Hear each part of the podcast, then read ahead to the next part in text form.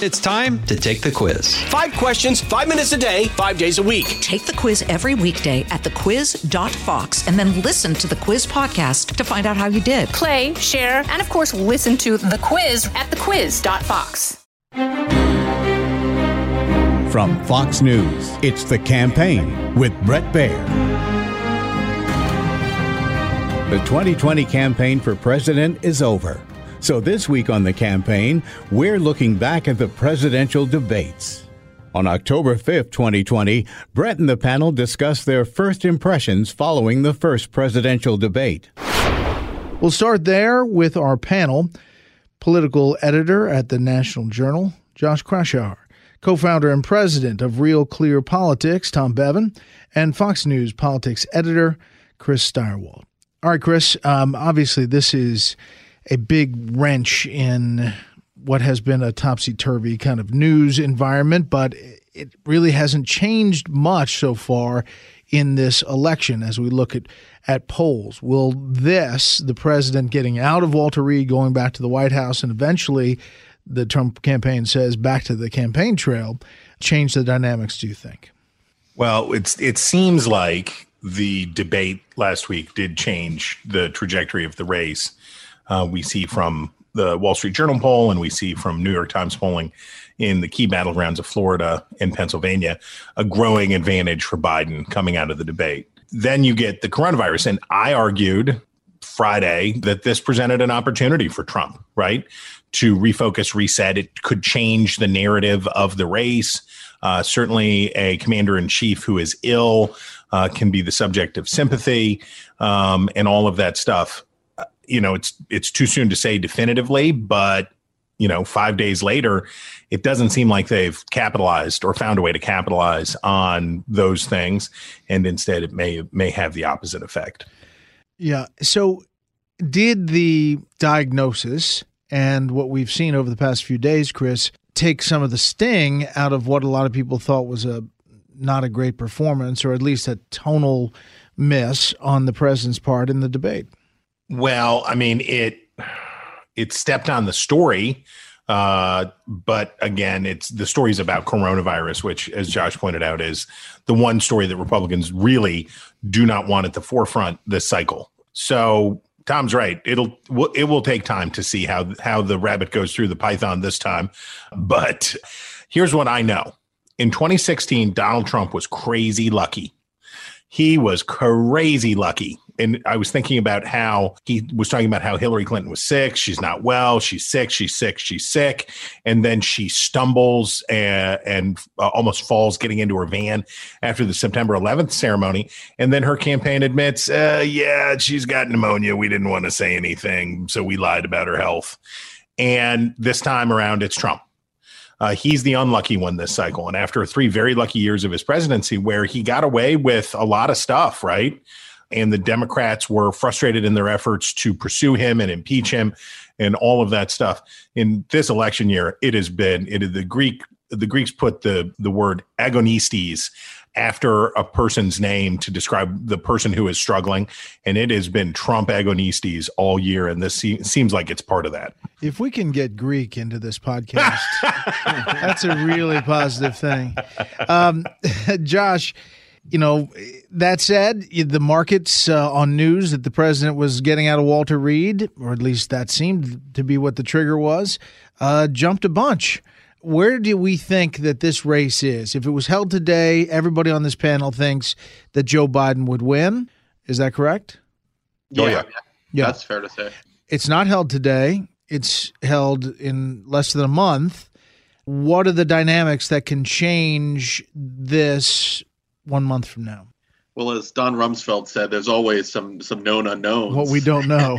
What we know, we know. What we don't, we don't know. no, no, no, no. Yeah, I mean, how the president handles getting back into the White House and whether he takes the coronavirus more seriously within the White House, I think, is going to go a long way into shaping the public perception of, of the final few weeks of, of the election. Frankly, how Republicans you know handle the Supreme Court hearing, whether they try to rush it through, even if there's senators that are sick, uh, and, and, and, could be risking a public health issue in the Senate hearings or, or wait a week to try to care for the, the best public health considerations. I think that'll go a long way.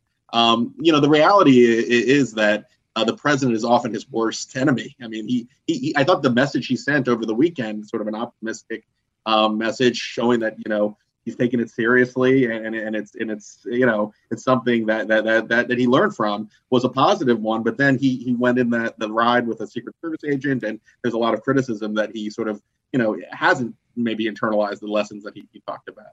So i mean i think the president could make some lemonade out of lemons if he shows some change if he shows some some some of the things he learned about during his uh, hospital stay. But you know i think there's a lot of risk that he's going to go back to his old habits and that's what scares republicans the most We'll hear from our panel after this.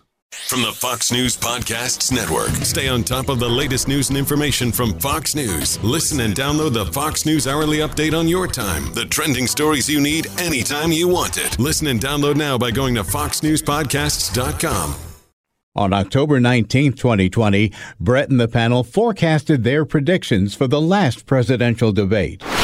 So we'll start there with our panel USA Today Washington Bureau Chief and moderator of the vice presidential debate, Susan Page, co founder and president of Real Clear Politics, Tom Bevan, and Fox News politics editor, Chris Stirewalt. All right, Susan, uh, I'm sure you're happy that that is all over with, the debate. Uh, as we get ready for another debate, another moderator in the hot seat, set the table for us from where you think this election is. Obviously, the polls still suggest that Biden is leading, but there are a lot of people looking at enthusiasm at these rallies and other elements that uh, say some of these states could be tight. Well, you know, 2016 made uh, all of us a little more cautious about being confident about what was going to happen in an election, especially when still two weeks away. But this is clearly an uphill battle for President Trump at this point. And the debate Thursday night is his last chance for a long ball to have such a powerful debate or one that is sufficiently catastrophic for Joe Biden that it changed the trajectory of a contest that is now headed the Democrats' way. Chris, you buy that looking at the numbers? Uh, I do. I mean, look, uh, I think Susan, who, by the way, did an exceptionally good job uh, as a moderator, uh, I think she's quite right that it's more about can Trump incinerate Biden or have Biden explode himself? And when you saw Biden's response to the reporter about this stuff about his son's laptop. Long story short is he needs Biden to blow a gasket and Biden knows that's what he's going to be trying to do, but that's no guarantee that he can prevent it from happening. Tom, you know, we were cautious in 2016 about, you know, crowds and crowd sizes and what that meant and turnout. So, for the debate, um, do you sense, Susan, that there's going to be a change in the president's demeanor, the way that he operates? Obviously, the fallout from the first one did not benefit him. Bret, I feel like this is a conversation we've had before in many different circumstances where yeah. the president's aides are saying, you know, he really's got to moderate his behavior. You know, he really has to stop tweeting such provocative stuff. You know, he really needs to not um, uh, say some of the things he says in public. Uh, and I think that's I think he's getting that advice this time that he needs to take a, a more moderate stance rhetorically uh, and in terms of his behavior on this debate than he did in the first one. But one thing we've learned, I think, for the past four years is that Donald Trump is Donald Trump. He is who he is. It is very hard to get him not to be who he is. So I am not holding my breath for some new and revised version of Donald Trump in this debate. Chris? Yeah, I mean, it, again, he Trump failed in two ways in the first debate. He failed to present himself as an attractive leader and a person deserving of a second term. But the bigger failure was on his gambit to blow up Joe Biden. Because remember, Joe Biden's least attractive setting is angry Joe Biden. And he does get his Irish up. He does get upset. And what Trump was clearly trying to do was trigger Biden by attacking his son and talking about his son's drug problems and all that stuff. There has been a single minded, except for the president's recent uh, uh, sidetrack on Anthony Fauci, everything from the Trump campaign is about Hunter Biden, Hunter Biden, Hunter Biden. And they are definitely pushing into this. So I would just expect Trump to come out guns blazing and say that Joe Biden is the most corrupt person who has ever drawn breath and that his son is practically a communist agent and just push Biden on that to see if he can get Biden to snap. And Tom, is is there any sense that that story is making a ripple? I mean, first of all, outside of a certain group of news organizations, there's some that haven't even touched it, let alone dug into the meat of it. Yeah, it's it's tough to tell the way that the story has. I mean, there's the there's the story itself, and then there's the whole censorship piece of it with Twitter and Facebook that has also, you know, sort of caused its own offshoot. But I'm not sure how the public is is viewing that. I mean, obviously, Democrats again, it's, it's your filter. If you're a Democrat, you think it's garbage and and desperation. If you're a Republican, you think it's confirmation of what what you've known all along. And then the question is, well, how do independents view it?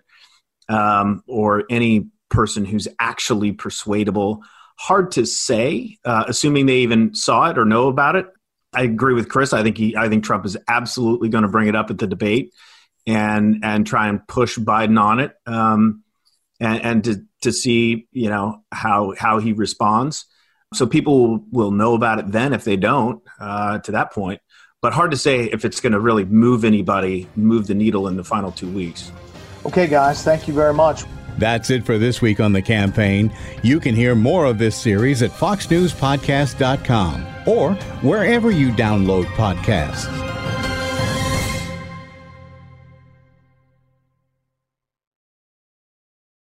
Pull up a chair and join me, Rachel Campos Duffy. And me, former U.S. Congressman Sean Duffy, as we share our perspective on the discussions happening at kitchen tables across America. Download from the kitchen table the Duffys at foxnewspodcasts.com or wherever you download podcasts.